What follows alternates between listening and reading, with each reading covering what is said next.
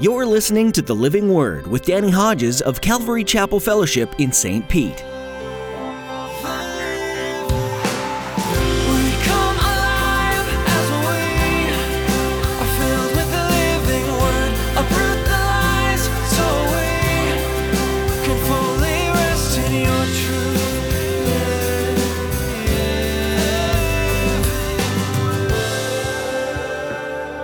That gospel changed my life, and it continues to change my life. Here's what Paul wrote in Philippians chapter 1 Whatever happens, conduct yourselves in a manner worthy of the gospel of Christ.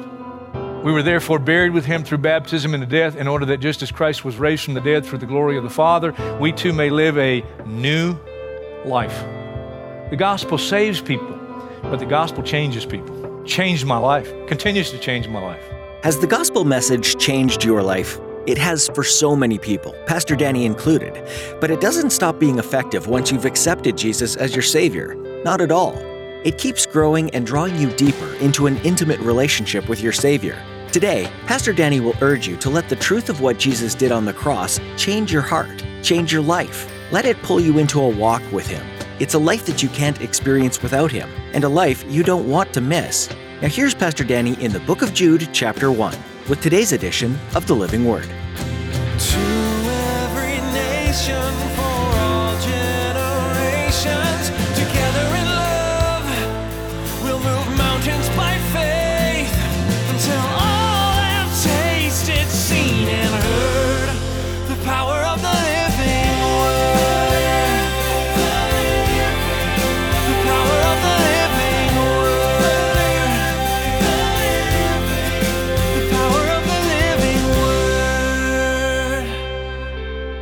Jude, little epistle right after 3 John. A couple of things I need to say before we read the text, uh, more than a couple actually. Uh, Second Peter, if you've ever read Second Peter and read Jude, they are very similar, uh, and yet they are both unique. Penned, of course, moved by the Holy Spirit. Peter to write Second Peter, Jude to write Jude. And while they're very similar, they are still unique. We don't know which was written first. If I was a betting man, I would say Second Peter. That's because of what verses 17 to 19 or 17 and 18 in Jude say, Dear friends, remember what the apostles of our Lord Jesus Christ foretold. They said to you, In the last times there will be scoffers who will follow their own ungodly desires. That's exactly what Peter warns in 2 Peter chapter 3. Peter, the apostle. So if I'm a betting man, I believe 2 Peter is written first, and Jude borrowed from what Peter was inspired to write, but it really doesn't matter which was written first. The message is still the same. One of the most fascinating things about this little epistle of Jude is the person that God chose to pen it, to write it. Jude is one of the Lord's brothers. If we want to be technical, uh, he's one of Jesus' half brothers. Are you with me? Because Jesus was conceived by the Holy Spirit, and technically, Joseph is not his father biologically. Mark chapter 6, verse 3, uh, and Matthew 13, 55 tell us Jesus' brothers' names James, Joseph, Judas, or Jude, and Simon. Galatians chapter 1, verses 18 and 19, and just listen to this carefully. Uh, Paul says, When I went to Jerusalem, I got acquainted with Peter. I didn't see the other apostles, only James, the Lord's brother. The book of Acts tells us that James became a leader in the early church there in Jerusalem. 1 Corinthians chapter 15 verse 7 says that after the resurrection Jesus on one occasion appeared to James his brother. Let me really blow your mind.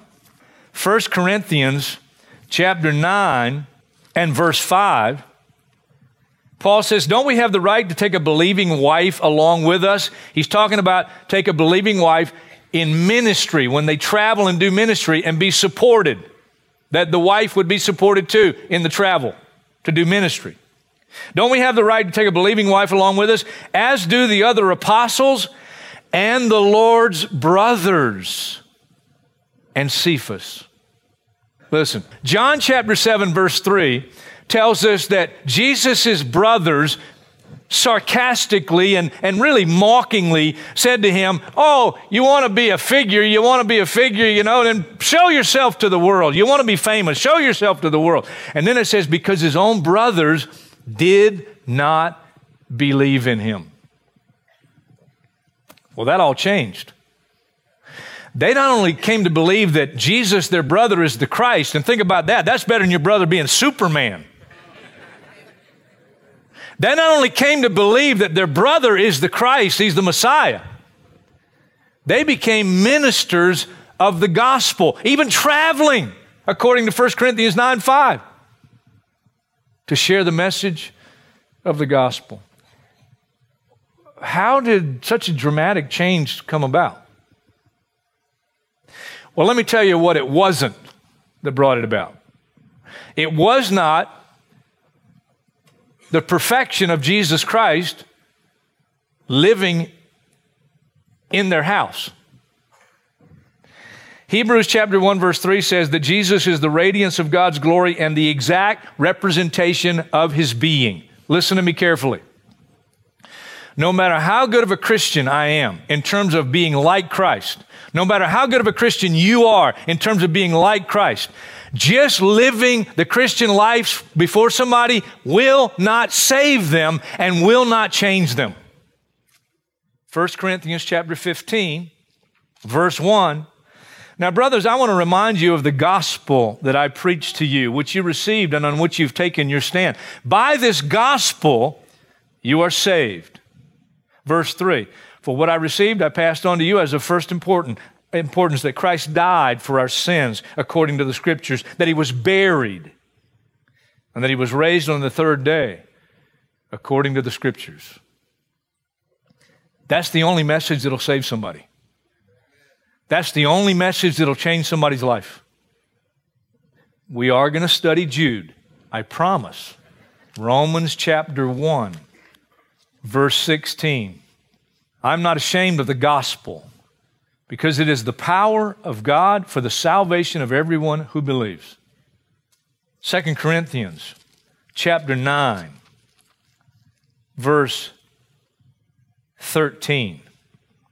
Because of the service by which you've proven yourselves, men will praise God for the obedience that accompanies your confession of the gospel of Christ. One of the first verses I memorized, 2 Corinthians 5:17, as a young believer, therefore if anyone is in Christ, he's a new creation. New creation. 1 Thessalonians chapter 1. If you're turning and you can't find it, just stop and listen. Verse 5. Because our gospel came to you not simply with words, but also with power, with the Holy Spirit, and with deep conviction. You know how we lived among you for your sake. You became imitators of us and of the Lord. They were changed through the gospel. One more 1 Timothy chapter 1. Verse 8, we know the law is good if one uses it properly. We also know that the law is made not for the righteous, but for lawbreakers and rebels, etc., etc. You could summarize it sinners. And then he ends this way, the end of verse 10. And for whatever else is contrary to the sound doctrine that conforms to the glorious gospel of the blessed God. Here's the deal. If I've really believed the gospel, if I've really received Christ as my Savior, that gospel changed my life and it continues to change my life. Here's what Paul wrote in Philippians chapter 1 Whatever happens, conduct yourselves in a manner worthy of the gospel of Christ. We were therefore buried with him through baptism into death, in order that just as Christ was raised from the dead through the glory of the Father, we too may live a new life. The gospel saves people, but the gospel changes people. Changed my life, continues to change my life. Jude, verse 1. Jude, a servant of Jesus Christ and a brother of James, because James became well known as a leader in the church. To those who have been called, who are loved by God the Father and kept by Jesus Christ, mercy, peace, and love be yours in abundance.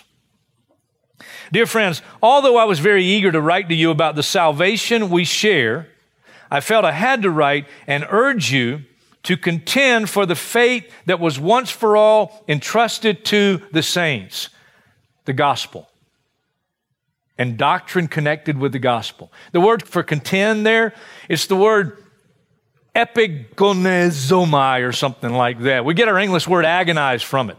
It's an athletic term. The idea is there's a, there's a contest going on, but it's no game. It's no game. It's a contest that has to do with good and evil, truth and error, life and death. It's no game.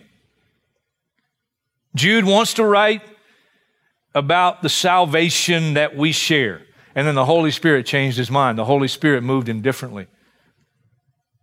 Because there was an urgent message that needed to be shared with the church because of things that were happening then and there with the church. What was it? Verse 4 For certain men whose condemnation was written about long ago have secretly slipped in among you. They are godless men who changed the grace of our God into a license for immorality and deny Jesus Christ, our only sovereign and Lord. If you know this in the context, uh, it doesn't mean they, they say we're not Christians. It, it means they're not submitted to Christ. It means they don't rightly represent his teachings. They don't rightly represent the gospel. And when it says they secretly slipped in, don't let that throw you. 2 Corinthians chapter 11, verse 13. Such men are false apostles, deceitful workmen, masquerading as apostles of Christ, and no wonder, for Satan himself masquerades as an angel of light. It is not surprising then if his servants masquerade as servants of righteousness. Satan can put on a good front, and, people who are being used by him can put on a good front. They can talk the talk, they know the doctrine. Problem is, they're not walking the walk. Jude, verse 5 Though you already know all this, I want to remind you that the Lord delivered his people out of Egypt, but later destroyed those who did not believe. 1 Corinthians 10 tells us about that and says that even though all those people were delivered out of Egypt, God was not pleased with most of them. They got involved in idolatry. They got involved in sexual sin. Um, they tested the Lord. They grumbled and complained, didn't learn to walk by faith. God was not pleased with most of them. Very interesting. And then verse 6, Jude, and the angels who did not keep their positions of authority but abandoned their own home, these he has kept in darkness, bound with everlasting chains for judgment on the great day. Fascinating that some of the angels that followed Lucifer are not free to roam throughout the earth looking for someone to inhabit or deceive or entice. There's some that God said, hey, you're not going to get no free rein right now. You're going to somewhere down below. And they're bound with chains waiting for the day of judgment. That's real deal. I mean, really, they're really chained right now there. They're rebels. Rebels. Verse 7 In a similar way, Sodom and Gomorrah and the surrounding towns gave themselves up to sexual immorality and perversion. They serve as an example of those who suffer the punishment of eternal fire. Now, we know about Sodom and Gomorrah and the people there. But a lot of times people focus on the homosexuality of Sodom and Gomorrah. Uh, I want to remind us the homosexuality of Sodom and Gomorrah was only a byproduct of their sin. Ezekiel 16, verse 49. Now, this was the sin of your sister Sodom. She and her daughters were arrogant, overfed, and unconcerned. They didn't help the poor and needy. You could summarize it another way they were consumed with self. Self. Verse 8, Jude, in the very same way, these dreamers, that's borrowed from the Old Testament where especially the false prophets would have dreams and visions, but they weren't from the Lord. But they purported uh, it to be truth. This is what the Lord said. This is truth. And it wasn't truth. And sometimes they gave people the wrong direction. They were always so positive, never very negative. They told people what they wanted to hear.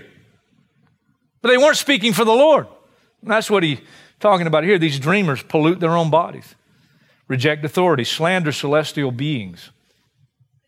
But even the archangel Michael, when he was disputing with the devil about the body of Moses, did not dare to bring a slanderous accusation against him, but said, The Lord rebuke you. Yet these men speak abusively against whatever they do not understand. And what things they do understand by instinct, like unreasoning animals, these are the very things that destroy them. What does all that mean? Well, I think I can communicate it in a way that's a little easier to understand, but we under, know what he's talking about here. He's talking about the character of these people that have infiltrated the church, and he uses now an example of Michael. Michael, Michael, an amazing angel. Amazing angel. He's mentioned three times in the Old Testament, the book of Daniel, chapter 10, verse 13, verse 21 of chapter 10, and then Daniel chapter 12, verse 1. In uh, Daniel 10, 13, he's called one of the chief princes. And he there comes to get a messenger, a lower ranking good angel through to give a message to Daniel in response to his prayers that he's been praying for 21 days. Or he's been waiting 21 days after praying for an answer. And he goes and he has to withstand the prince of the Persian kingdom, a higher ranking fallen angel than the one that Michael has to come now and get through for Daniel. Fascinating stuff. It's real stuff. In Daniel 12, 1, he's said to be the great prince who protects your people, Daniel. That would be the Jewish people. So has a special assignment for the Jewish people. Revelation 12, 7, he's mentioned in the New Testament, and it's fascinating. And I believe it's a future war, but it, there's a war, Revelation 12, 7, in heaven. Michael and his angels fight against the devil and his angels. And I know who won, tells us. What's the point here, though? Despite his great position, despite his great authority, despite his great responsibility, he is reverent. He does not take for granted his position. And in regard to spiritual things, he takes them very seriously. It's about time we get serious about this person called the devil. He's real. Peter says he roams about and he's looking for someone to devour. Let me remind us if you don't know Jesus Christ as Savior and Lord, He's already got you. He's not looking to devour you, He's already got you. Whether you're an outright rebel or a religious person that doesn't know God, He's got you. The person, the people He's looking to devour are believers. And that's why He infiltrates the church. That's the message of Jude. Verse 11 Woe to them, judgment. They've taken the way of Cain. What way is that? Genesis chapter 4, verse 4. Abel brought fat portions from some of the firstborn of his flock. The Lord looked with favor on Abel and his offering, but on Cain and his offering, he did not look with favor. So Cain was very angry, and his face was downcast.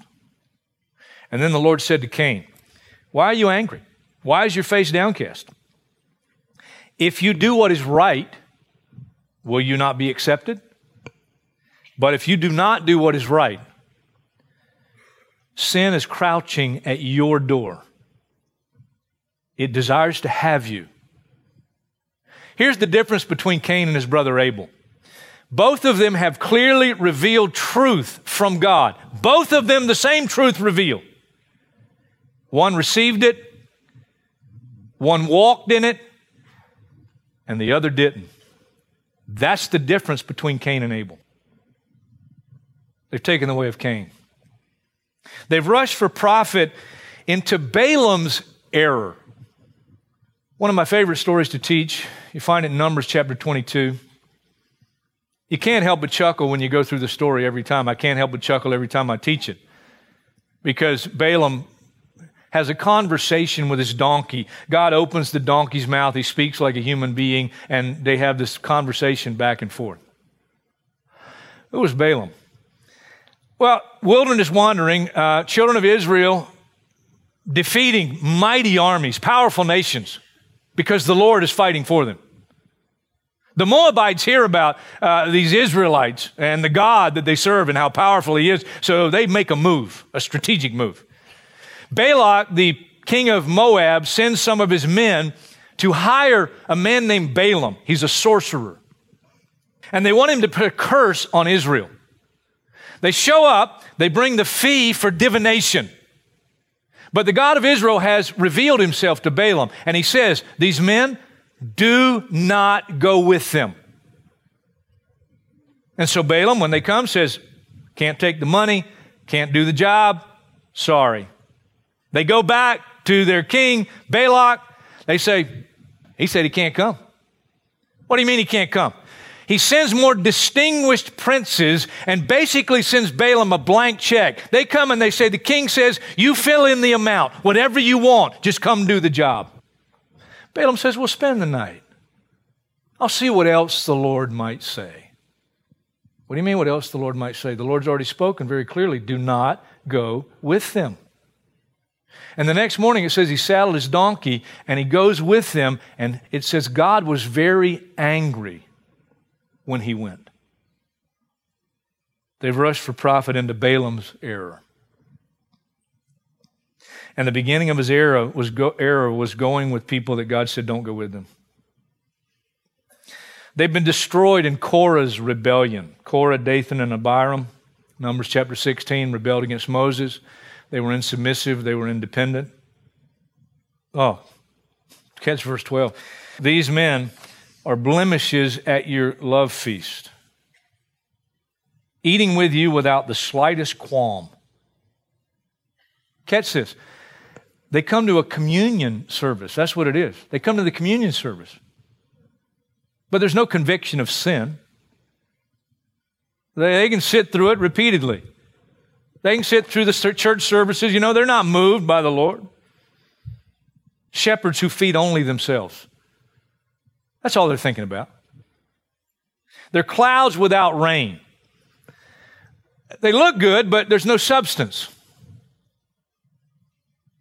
Blown along by the wind, autumn trees without root, uprooted, twice dead. Couldn't help but go to Revelation, the end of Revelation, the great white throne judgment. And all those whose names are not written in the Lamb's book of life will be judged and thrown into what's called the lake of fire. It's serious, lake of fire. And the lake of fire is the second death twice dead. Their wild waves of the sea, foaming up their shame. Wandering stars. Stars were depended on, especially in this day, for navigation. And you wanted a star that was fixed. A wandering star would take you the wrong direction. Wandering stars for whom blackest darkness has been reserved forever. Enoch, the seventh from Adam, prophesied about these men. See, the Lord is coming with thousands upon thousands of his holy ones to judge everyone and to convict all the ungodly of all the ungodly acts they've done in the ungodly way and of all the harsh words ungodly sinners have spoken against him. That's a mouthful there, man. These men are grumblers. That's amazing because that's one of the things that 1 Corinthians 10 tells us about those who did not believe. Uh, most of those that were delivered out of Egypt that God was not pleased with, they were grumblers. It means they just complained about life because they never learned to walk by faith. And fault finders. That's interesting because when you read the Gospels, the Pharisees, the teachers of the law and the Sadducees, that's what they were like. They were always trying to find a way to accuse Jesus and his disciples. They were fault finders. They follow their own evil desires. They boast about themselves, flatter others for their own advantage. Now, if I had to summarize all I've just read, the character, the kind of people that infiltrated the church here, I would simply say this they are religious people who, if they do know God, they are not submitted to Him.